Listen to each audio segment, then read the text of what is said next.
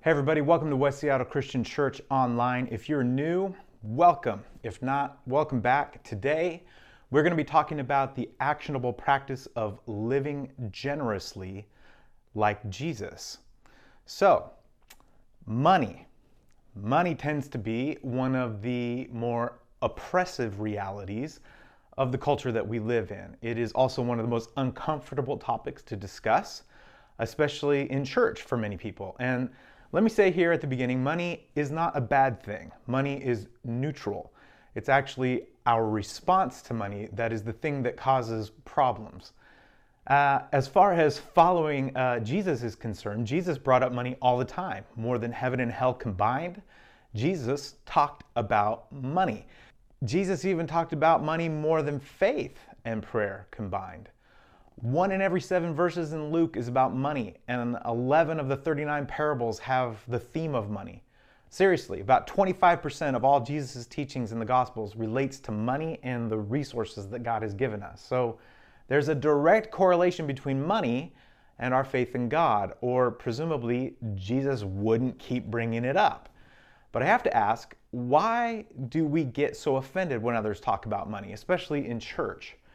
Maybe we should get over it and deal with our uncomfortableness because Jesus himself didn't have a problem talking about money. So here's the deal when it comes to money and practicing the way of Jesus. There is no such thing as discipleship that doesn't include some kind of practical teaching on money and generosity. Webster's dictionary defines generosity as readiness or liberality in giving, open handedness. You can't be Christ like with your hands closed. And the often quoted verse on this topic is 1 Timothy 6:10, which says, "For money is the root of all kinds of evil." Or does it say that? Actually, what it says is, "The love of money is the root of all kinds of evil." Some people, eager for money, have wandered from the faith and pierced themselves with many griefs. So, what it says there is it's the motivation that become, can become the root of evil. There is this constant undercurrent attempting to convince us that we need more money and more things. And this is played out daily through commercials and billboards and even in our relationships. And the problem with all this is the toll it takes on us. Here's just a snapshot into uh, the level in which money kind of has a hold on us. The total amount of credit card debt in America this year in 2022 is $841 billion which is bad, but it's better than it was during the last quarter of 2021 when the number was 856 billion. I predict it'll go up by the end of this year. We go into debt for a lot of reasons, maybe out of necessity, oftentimes simply because we desire something we can't afford or an experience we want, but the reality is, is that debt is a form of imprisonment. I love the Swedish proverb that says, He who buys what he does not need steals from himself. When it comes to our relationship with God, here's how this affects us. Our imprisonment to money can become one of our greatest obstacles to our faith. Matthew 6:24 says, "No one can serve two masters. Either you'll hate the one and love the other, or you will be devoted to the one and despise the other." You can't serve both God and money. And Jesus doesn't hold back when he says that either. He says the options are to love one and despise the other. Well, he goes further and explains it a little bit more in Luke 12 34. He has this famous phrase that most of you know For where your treasure is, there your heart will be also. And the difficulty we often have is that while we're professing one thing, uh, we're living as though something else is true. And what that boils down to is an issue of trust. Do you trust money for your value, your safety, your security, and your peace? Or do you trust God? Because that where your treasure is, there your heart will be also is a statement of what or who is the Lord of your life. Is it God or is it money? And that's why Jesus gives us the story later on in Luke 12 of the rich fool, the parable of the rich fool who saves up all this stuff and money and keeps building in order to hoard more for himself so that his safety and happiness are secure, which means usually somebody else's safety and, security is not there. His sole focus is himself. He stewards all of the resources that he thinks are his into a project that only focuses on one benefactor, himself. And that's a lesson for us because money has an effect on us. We think it is our decision where our money goes. How we choose to spend it is our business. And Jesus is reminding us here that everything is His, and He has simply entrusted us with it. Everything is His. What's ours is His, and what's His is ours. Shane Claiborne, in his book Irresistible Revolution, he talked about a time when he was in Calcutta, India, working with a bunch of people who literally had nothing. One day, he gives this kid some ice cream, and I don't think we can really understand how big of a deal that would have been to this kid. It was probably the only time he would taste anything like this. You would think he'd go, well, this, I'm only going to get this once. I'm going to keep this to myself. But what the kid did was run back and share it with his family and his friends. And Shane was astounded by this. This boy recognized that he'd been given a gift, and the gift was best enjoyed by allowing others to enjoy it with him. Randy Alcorn says it this way Our stewardship of our money and possessions becomes the story of our lives. And the word stewardship is talking about our ability to manage or supervise. And in this case, we're talking about money. I wonder what our life stories would say. Would they tell stories of loving God or loving money. The word steward means something, it means someone who manages another's financial affairs. If I'm the steward of someone else's finances and stuff, then do I actually own it? No, I'm just I'm just managing it. I don't own any of it. And that's really important for us to understand. And what's also important to understand is the difference between the statements I have to and I get to. Because it's not we have to be stewards if we're Christians, it's we get to be stewards. This mindset of the followers of the way of Jesus that Jesus deeply desires for us to understand is this God does not give us things to have, He gives us things so that we can take care of ourselves. He wants good things for us, but the further expectation for those following Jesus is that we make the lives of others around us better as well. And this is something you have to learn. And the only way you'll learn it is by doing it. Like I said before, it's a question of trust. Who do you trust? It's a whole culture and lifestyle change for some people. Sometimes conversations about God and money feel like God is angry with us, but the reality is, is He's freeing us from the, the prison of spending and stuff, and He's relieving us from the world's expectations that we're meant to be consumers. 1 Timothy 6, uh, 17 through 19 says, Command those who are rich in this present world not to be arrogant, nor to put their hope in wealth, which is so uncertain, but to put their hope in God, who richly provides us with everything for our enjoyment. Command them to do good, to be rich in good deeds, and be generous and willing to share. In this way, they will lay up treasures for themselves as a firm foundation for the coming age, so that they may take hold of the life that is truly life. Well, that's Paul telling Timothy that wealth is unstable. It brings great joy to some, but also great heartache to others. So Paul says, Put your trust in God who can give you everything and be generous because generosity brings true life both to you and to others. And the opposite of that is this a lack of generosity doesn't allow us to truly live. In other words, if you've got debt and financial strain, it's likely that you're, you're, you're missing out on life. When there's that kind of pressure, you end up not giving because you feel like you can't be generous. And that actually prevents true life for you and it prevents true life for others. Giving is an invitation to truly live in step with God's way of doing things. And I know some of you right now are like, whatever, I don't even have enough money to give, regardless of what it gives me back or gives others. And what this goes back to is trusting God instead of ourselves because God owns everything. But in the past, we chose to trust in things money can provide instead of God. And there's, but there's a new future. To get out of the mess, are we going to trust ourselves, the ones who got us into this mess in the first place, if we're in debt? Uh, that doesn't seem very wise either. But I will say this it's a journey. And like any journey, it starts with the first step.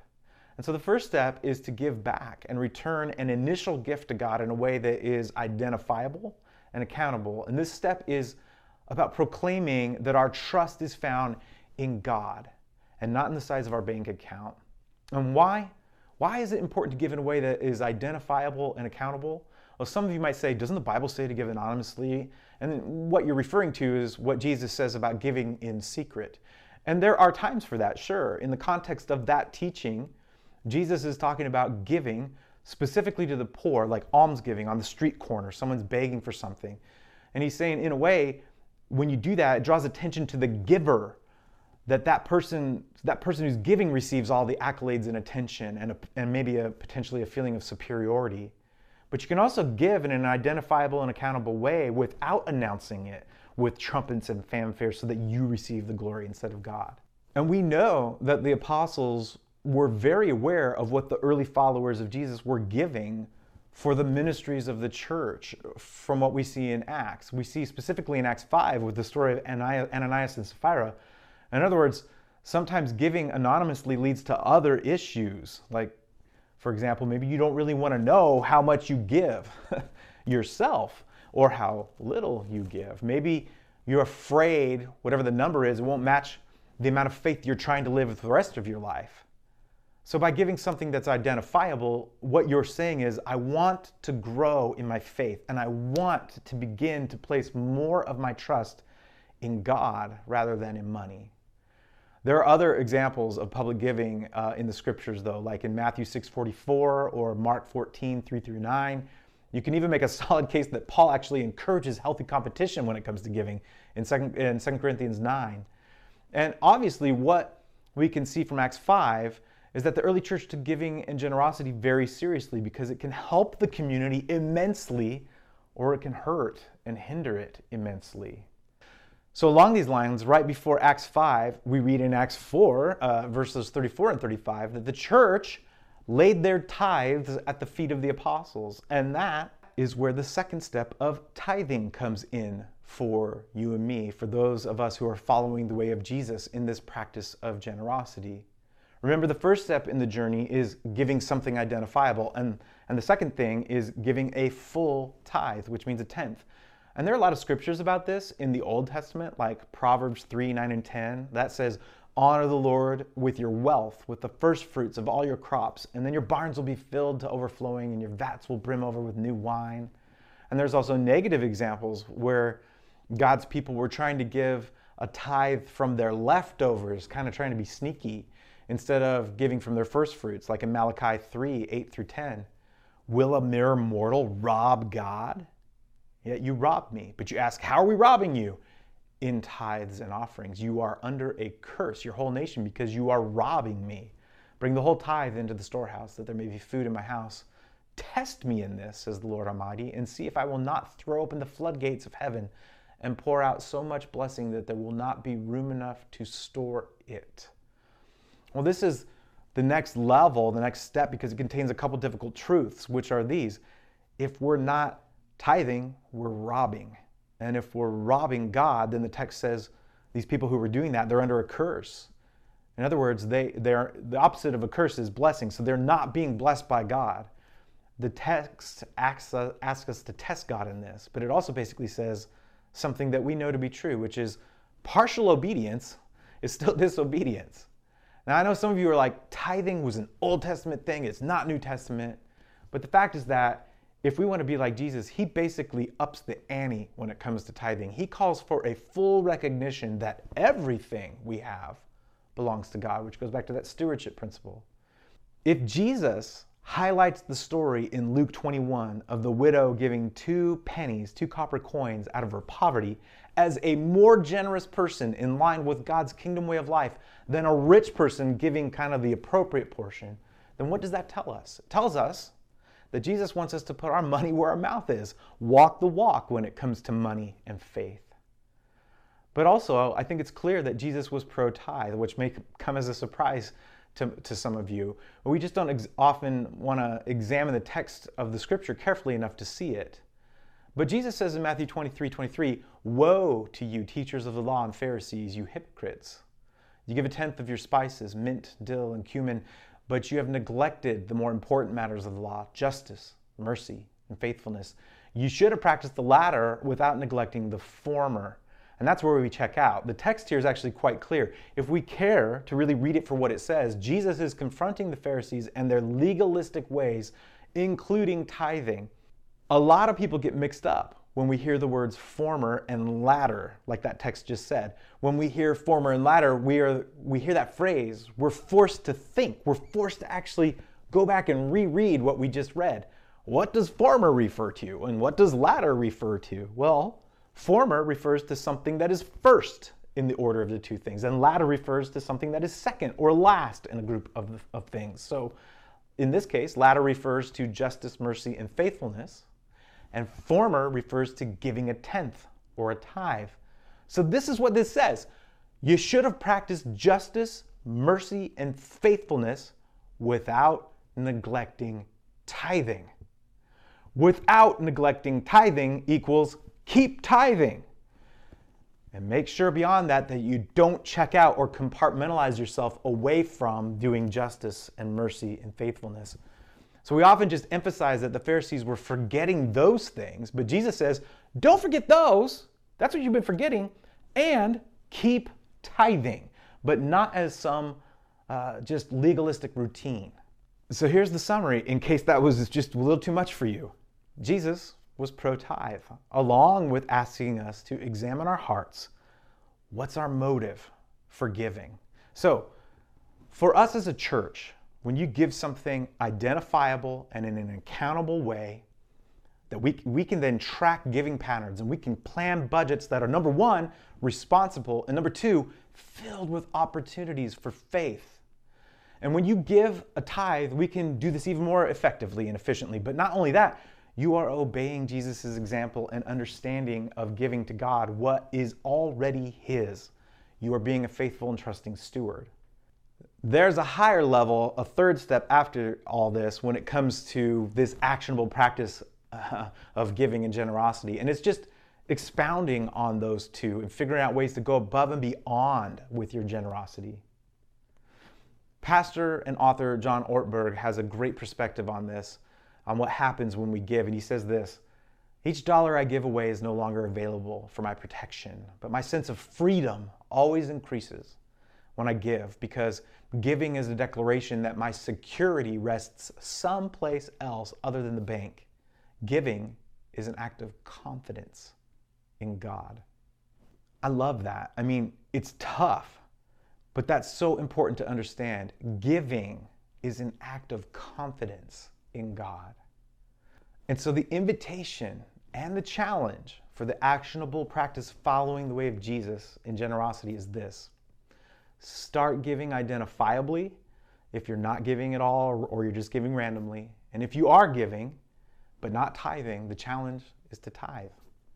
And that's the invitation. So if this is your church home, whether you're in a kinfolk group or you come in come to in-person worship gatherings or you're part of our online or YouTube community, we encourage you to begin giving uh, and tithing in a way that's regular, identifiable, accountable, if you're not already doing so.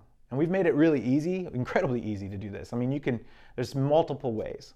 Head over to our website, westseattlechristian.gives. All the instructions uh, for giving are right there through check or online, through our digital app, through automatic bill pay, uh, which we love, by the way, because we're frugal and we like to avoid fees. Automatic bill pay avoids fees. And you can also text to give uh, by texting WSCC, that's 9722, to 888 364 GIVE. That's 888 364 4483.